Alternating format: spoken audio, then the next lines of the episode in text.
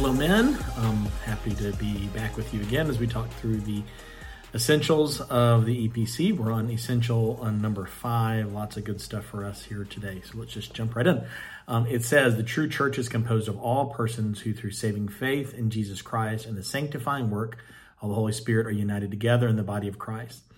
Church finds her visible yet imperfect expression in local congregations where the Word of God is preached in its purity and the sacraments are administered in their integrity where scriptural discipline is practiced and where loving fellowship is maintained. For her perfecting, she awaits the return of her Lord. So there's two pictures that we're going to get here. There is of the big C church, so church with a capital C, little c church, church with a small c. Now, it's a distinction we don't talk about a lot, but I think is a really important one that there is this big C church. If you've ever um, been a part of our church or any church where you've said the Apostles' Creed and we say the Holy Catholic Church, um, I've had people go, wait a minute, we're not Catholic. Why would we talk about the Catholic Church? Uh, not understanding that in that context, Catholic means universal. So at the time, the Catholic Church that we know it was kind of the universal church before Protestantism came in. And for us today, we talk about there being a holy Catholic Church. That means a universal church of all believers of all time. And what's great about that is we're part of something bigger than ourselves. It's not just Cedar Springs, it's not just Presbyterianism, it's not just the church in the United States of America, but we're part of something from the very beginning when Jesus kind of instituted the church through his uh, apostles that we're a part of that. There, and then all these saints that have gone before us. And I think that's especially important um, this year as we celebrate 225 years of Cedar Springs and hearing about the history of faithful people who just follow the Lord and trusted in his faithfulness and how they made a huge difference and that they have handed us of this church to be stewards of into the future. That that's the big C church is like that. There's a small C to that, but a big C to that. That we all are the next people. We're the great cloud of witnesses. That we're the next to kind of carry the baton moving forward, which is important. And even a part of what we do, we say the prayers and liturgy, you know, between the Lord's Prayer, the Apostles' Creed, other things that we do that have been said by the church for generations and generations, and how important that that is that we get to be a part of that. But as it comes to the Big C church, there are three pictures that Scripture really gives us, I think, that are important for us. Uh, the first is a marriage from Ephesians 5. Um, Husbands, love your wives as Christ loved the church and gave himself up for her, that he might sanctify her, having cleansed her by the washing of water and with the word so that he might present the church to himself in splendor without spot or wrinkle or any such thing, that she might be holy and without blemish. And then jumping down to 31. For a man shall leave his father and mother and hold fast to his wife, and the two shall become one flesh. This mystery is profound, and I'm saying it refers to Christ and the church. This picture of marriage is really a picture of Jesus and the church um, that we are the bride of Christ, that He loves us and cares for us and does everything He can for us. It's why when we find ourselves at a wedding, we look at the bride, of course, but then we look at the groom to be reminded of the love the groom has for his bride, how God feels about us. So that's what the church is, the Big C church. It's like a marriage, that there's one who loves us and cares for us and takes care of us, and that's Christ. And our part to play in that is to be connected to Him, to love Him, to be encouraged by Him. Second picture scripture gives us is a house from Ephesians 2 19 through 22. Saying, You who are no longer strangers and aliens, but you are fellow citizens with the saints and members of the household of God, built on the foundation of the apostles and prophets, Christ Jesus himself being the cornerstone, in whom the whole structure being joined together grows into a holy temple in the Lord. In him you are also being built together into a dwelling place for God by the Spirit that the idea of the church is a dwelling place for God, that the temple back in the Old Testament, but for us today, we now as individuals are temples of the Holy Spirit, and then we collectively as the church are being built into something bigger and better than that. So the beauty of, you know, what Christ even said is what our greatest witness to the unbelieving world is the way that we love one another. And that was not just to the disciples that day, but it was to all of us as we love fellow believers in Christ what a witness that we have to them being built up in a house, being built up as something that's a structure that's more important and bigger and stronger than ourselves, one that houses and cares for others. And the sad thing is when we see all these divisions with denominations, including our own Presbyterian tradition, that the people look at us and go, see, they can't even get along. They can't even agree on anything. And that actually hurts our witness. But opportunities that we have to be ecumenical, to love people within our own church body, of course, but also within our own traditions and across traditions to go, hey, there's things that we believe and things that we can agree on. And that's the beauty of even the EPC essentials that we've been talking about. There's certain things that everyone should agree on. The other things are things that are non essential and that we can talk about and disagree at and do it in love. So, first picture is a marriage, second picture is a house, the third picture is a body. You've heard this lots of times in 1 Corinthians chapter 12. That there may be no division in the body, but the members may have the same care for one another If one member suffers, all suffer together. If one member is honored, all rejoice together. Now you are the body of Christ and individually members of it.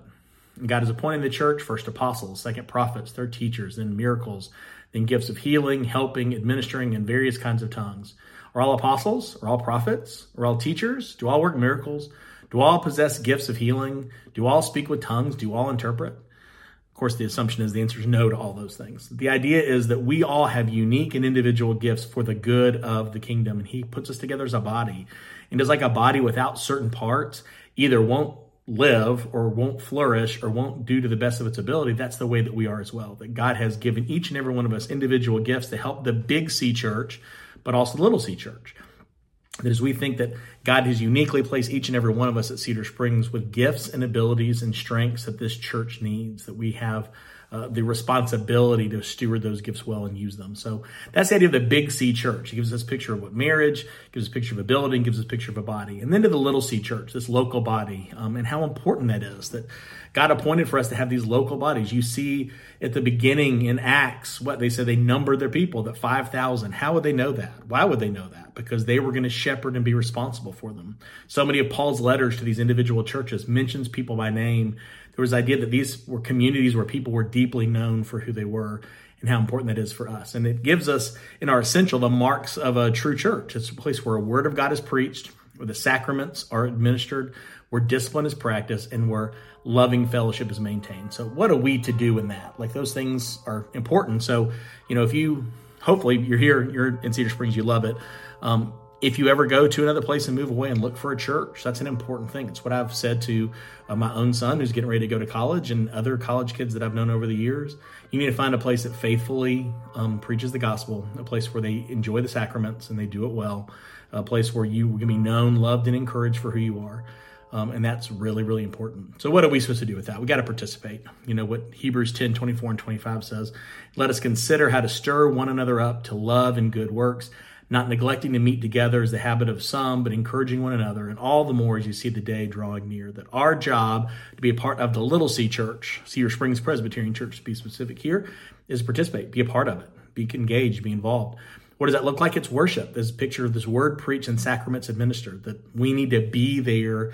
These are means of grace that God works through his word, God works through his sacraments to speak grace to our hearts and to our souls.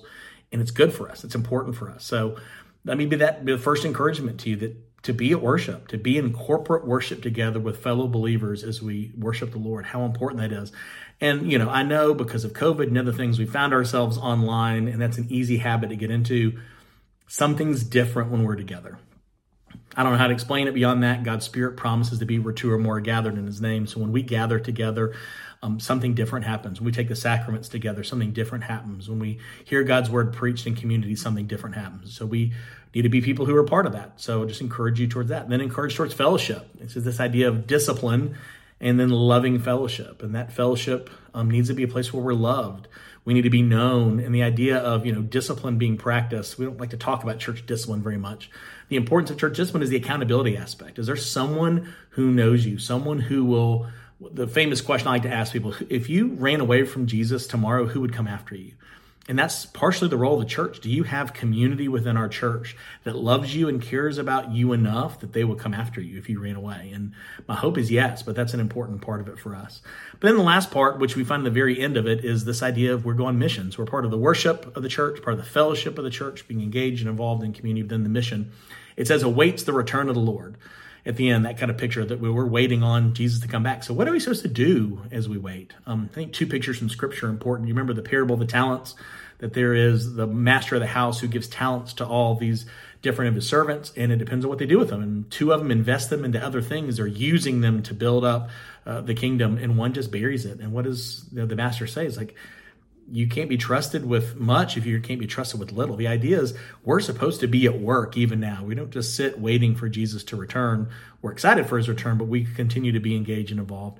And the second part we preach the gospel. Matthew 24, 14 says that the gospel we preach to the ends of the earth and then the end will come. That our role and part to play is to preach the gospel wherever we can, to whoever we can. Because that's what will lead ultimately to the end. That is our participation in the church. So for all of us to be involved in worship and fellowship and mission and what an important part that is for us. So that's just a quick, you know, 10 minute or so on the fifth um, essential. I'm excited for you guys. Y'all have conversation about it.